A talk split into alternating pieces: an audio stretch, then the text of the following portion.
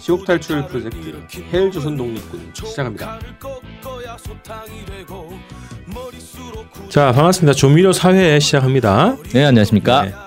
자 오늘은 지난 주에는 핵무기가 어디 배치됐고 뭐 어떤 종류로 배치됐는가 이런 얘기 했는데 이제 배치를 하고 나서 실제 이제 사용하려고 하는 네. 음, 움직임이 있었.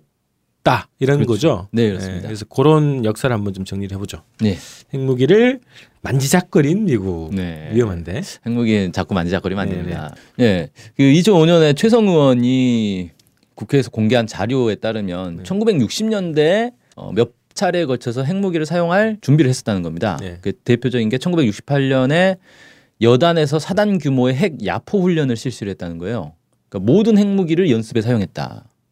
그래서 실제 모든 핵무기들을 쓸 수 있는지 네. 확인을 했다는 건데 이게 왜 그랬는가 보면 1968년 1월 23일 날 푸에블로 사건이 있었습니다. 그래서 아마 이것 때문에 한 게 아닌가라 싶은데 음. 푸에블로 사건은 뭐 다들 아시다시피 미국의 정찰선 푸에블로가 동해에서 이제 북한의 영해를 침범했다가 납포가 된 사건이죠. 그래서 북한 경비정에 의해서 납포가 돼서 미국이 처음에는 이제 영해 침범을 부인을 했다가 네. 나중에는 결국 이제 영해 침범 인정하고 사과하고 승무원들이 이제 석방을 받아내는 사건인데 음. 이때 미국이 푸에블로 사건 터지자마자 곧바로 항공모함 세 척과 엄청난 양의 이제 무력을 동원을 해서 네. 전쟁 압박을 했단 말이에요. 근데 결국 전쟁을 못 했어요. 그러니까 이 과정에서 아마 미국이 충격을 받고 아 이거 북한하고 전쟁을 하려면 핵무기를 실제 사용해야 되겠다라는 생각을 하지 않았을까. 그래서 이런 어, 전면적인 핵 훈련을 실시하지 않았겠는가. 그래서 아까 그 요 당시까지 배치됐던 여러 가지 뭐 지대지 미사일이나 이런 것들을 다 연습을 해봤다는 얘기네요. 그렇죠. 음. 그 다음에 그 이듬해 또 사건이 있었습니다. 4월 15일 EC 121 미국의 이 전자정찰기죠. 격추 사건이 있었습니다. 이것도 동해에서 이 정찰을 하다가 북한에게 격추를 당한 거예요. 그것도 이제 4월 15일이 어떤 날인지 아시죠? 예, 북에서는 아주 명절이죠. 네, 네, 북한은 이제 태양절이라고 해서 가장 큰 명절로 세는 날인데 이것 때문에 좀 말이 많았죠. 아, 그래도 국경일인데 굳이 또 격추까지 시켰느냐. 그러니까 음. 미국 입장에서는 아마 국경일이니까 격추 안 시킬 거라고 생각하고 마음 놓고 들어간 것 같아요. 음, 그렇다는 뭐 여러 정황들이 있더라고요. 어쨌든 그 영공을 침략 했다 침범했다라는 것은 네. 공식 확인된 거예요?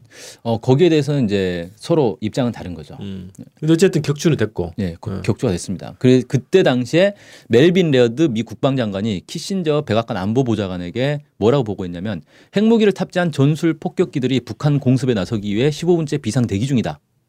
어, 빨리 결정을 해달라. 이 얘기를 한 겁니다. 뭐 15분이 얼마 안 되네. 15분째 뭐 이렇게 오래 기다렸다는 듯이 얘기를 하고 있어. 네. 네. 그러니까 폭격기들이 쉽게 말해서 시동 걸어놓고 지금 네. 어, 바로 명령만 내리면 바로 출발하려고 준비 중이라는 거였죠. 네, 네. 네. 근데 이때 이제 리처드 닉슨 미 대통령은 중국과 소련의 반응을 예측할 수 없다는 이유로 핵 공격에 반대를 했다. 이렇게 이제 문서에는 공개가 돼 있습니다. 어쨌든 뭐 이런 이유를 대면서 핵 공격에 반대했다. 네. 이런 얘기네요. 70년대로 넘어와서요. 네. 1975년 4월과 6월에 제임스 슐레진저 미 국방장관이 기자회견에서 이런 얘기를 했습니다. 우리는 유럽과 한국에 우리 군대와 함께 핵무기를 배치해 놓고 있다. 만약 북한이 남한을 공격하면 핵무기로 보복할 것이다. 남한의 핵무기를 계속 유지하겠다. 이런 발언을 통해서 이 핵무기를 언제든지 사용할 수 있다라는 음, 얘기를 했습니다. 음. 요 당시 약간 이제 우리 전 회에서도 말씀했는데 요 시기는 이제 베트남 전쟁 예 끝난 네, 끝난 네. 시기라서 미국 입장에서는 어, 패한 전쟁 아닙니까 그죠? 그렇죠. 그래서 이제 아마도 이제 위기감이 있었던 그런 분위기를 반영한 게 아닐까 싶네요. 네. 음. 1975년 7월에는 포드 대통령도 이런 얘기를 했습니다. 한반도에 만약 전쟁이 발발한다면 재래식 전쟁에서도 2차 대전 후 처음으로 핵병기를 사용할 것이다. 그러니까 당연히 이제 북한은 핵무기가 없으니까 예. 재래식 전쟁을 할 텐데 음. 원래는 이제 재래식 전쟁에는 재래식 어, 무기로만 맞선다 이런 이제 암묵적인 관행 같은 게 음. 어, 있었다고 할 수 있는데 핵병기를 사용하겠다. 어, 북한이 설마 설사 핵무기가 없다 하더라도 우리는 핵무기를 사용할 것이다. 이런 걸 공식적으로 밝힌 거죠. 네.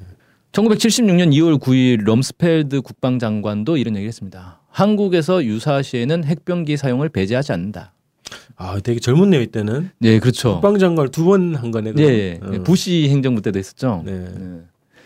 그러니까 지금 이제 70년대 들어서 미국의 뭐 대통령, 국방장관 뭐 이런 사람들이 음. 계속해서 한국에서 핵무기를 사용할 수 있다라는 얘기들을 하고 있는 겁니다 지금. 야 이건 뭐 거의 하여튼 그 시기 그 분위기도 있고 미국이 이제 패배한 전쟁 그 이후에 그 분위기도 있고 어쨌든 아예 노골적으로 한반도 핵무기 사용을 연속적으로 어, 발표를 하고 있는 거군요. 네. 음. 워싱턴의 스틴슨 센터에서 발표한 세계 핵 위협에 관한 보고서에 있는 내용인데요. 1976년 8월 18일에 판문점 미루나무 도끼 사건이라고 있지 않습니까? 네. 이때를 전후해서 그러니까 1976년 한 해 동안에만 미 고위 관리가 북한에 대해 핵 공격을 가할 것이라는 명백한 경고를 보낸 적이 최소한 6번 있었다. 음. 이렇게 보고서에 나와 있습니다. 그렇군요. 음. 1977년에는 카트 대통령도 이런 얘기를 했습니다. 핵 병기가 배치되어 있는 지역에는 배치되어 있다는 사실만으로 필요하면 핵 병기를 사용할 가능성이 있다는 것을 의미한다. 그러니까 배치한 건 당연히 쓰려고 배치한 거다. 음. 그 얘기를 하는 거죠. 카터 뭐 예전에는 이랬군요. 네. 요즘에는 집을 짓고 다니시던데. 뭐 어. 평화의 전도사인 것처럼 네. 뭐 하고 다니죠. 음. 80년대로 넘어와서 1981년 8월 11일 윌즈 미 국방성 대변인이 이런 얘기를 했습니다. 중성자탄을 사용할 가능성은 유럽보다는 극동이 될 수 있을 것이다. 그러니까 유럽보다 극동, 극동이면 결국 이제 한반도가 가장 가능성이 높은 거죠. 그래서 음. 한반도에서 중성자탄을 사용할 가능성이 높다, 아, 있다. 어, 이렇게 이제 얘기를 했습니다. 네. 이때가 이제 어떤 시대냐. 1982년 4월에 미 정찰 위성이 처음으로 영변에서 핵 시설로 추정되는 시설을 건설을 하고 있는 장면을 촬영을 했습니다. 그러니까 미국 입장에서는 어 북이 핵 시설을 만들고 있는 것 아닌가? 비밀리에 핵무기를 개발하는 것 아닌가? 음. 이런 이제 의혹을 갖기 시작한 어, 때였다. 네. 이렇게 볼 수 있죠. 음. 그리고 이제 곧바로 이런 내용이 나옵니다. 1983년 1월 23일에 에드워드 마이어 미 육군 참모총장이 서울에서 기자회견을 한 내용인데요. 내용이 아주 충격적입니다. 북한에는 우리가 아는 한 소련이나 중공의 핵무기 미사일이 없다. 나토 국가들에 배치된 미국 핵미사일의 발사는 그 국가들 정부와의 사전 협의가 필요하다. 그 때문에 유럽에서의 미국 핵미사일의 사용에는 제약이 있다. 음. 유럽에서는 미국이 쉽게 핵미사일을 못 쓴다는 거예요. 예. 그러나 한국에 배치된 핵미사일 발사 여부에 기본적 판단과 권리는 주한미군 사령관에게 있다. 주한미군 사령관은 그 판단과 결정을 미국 대통령에게 보고하면 된다. 한국은 음, 협의 대상이 아니군요. 네. 노골적으로. 그러니까 한국 정부하고는 관계없이 음. 정부에 얘기할 필요도 없이 주한미군 사령관이 판단해서 어 써야 되겠네라고 생각하면 그냥 쓰면 된다는 거예요. 대통령이 음. 보고하고 대통령한테 보고만 하면 되고. 그 판단 결정을 보고만 하면 되는 거네. 허락을 네. 받는 게 아니라. 그렇죠. 어. 이 말대로라면 그렇게 되는 거죠. 네. 아 노골적이네 이거 진짜. 네. 그러면서 네. 선제 핵 공격 사용권을 선언을 했습니다. 그러니까 네. 어, 우리가 먼저 핵으로 북한을 공격할 수 있다.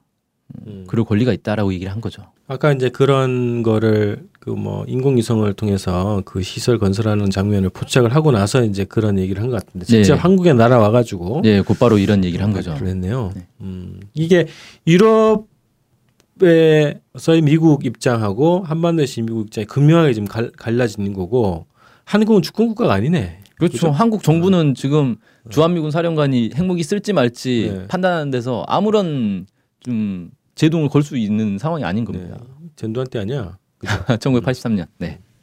1986년 10월 14일 미 국방성과 주한미군 사령부가 공식 발표한 내용입니다.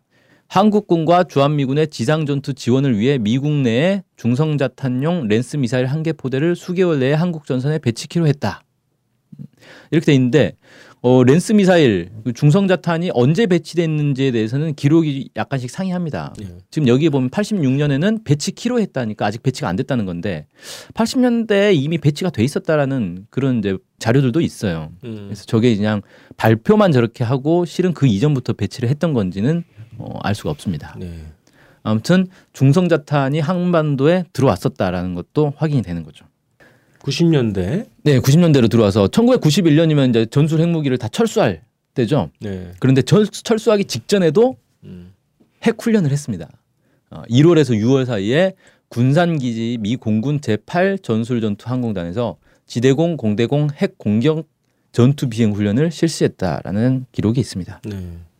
나가는 날까지도 훈련을 했던 거죠. 네. 이게 한국 전쟁, 그러니까 45년도 그 일본의 핵폭탄을 투여한 이후부터 한국 전쟁, 그다음 60년대, 70년대, 80년대, 90년대까지 매 매 뭐 거의 매해 지금 그 핵무기 위협, 핵사용 의지를 또 밝혔고 구체적인 직접적인 군사 훈련까지 진행해 왔었던 거네요. 네.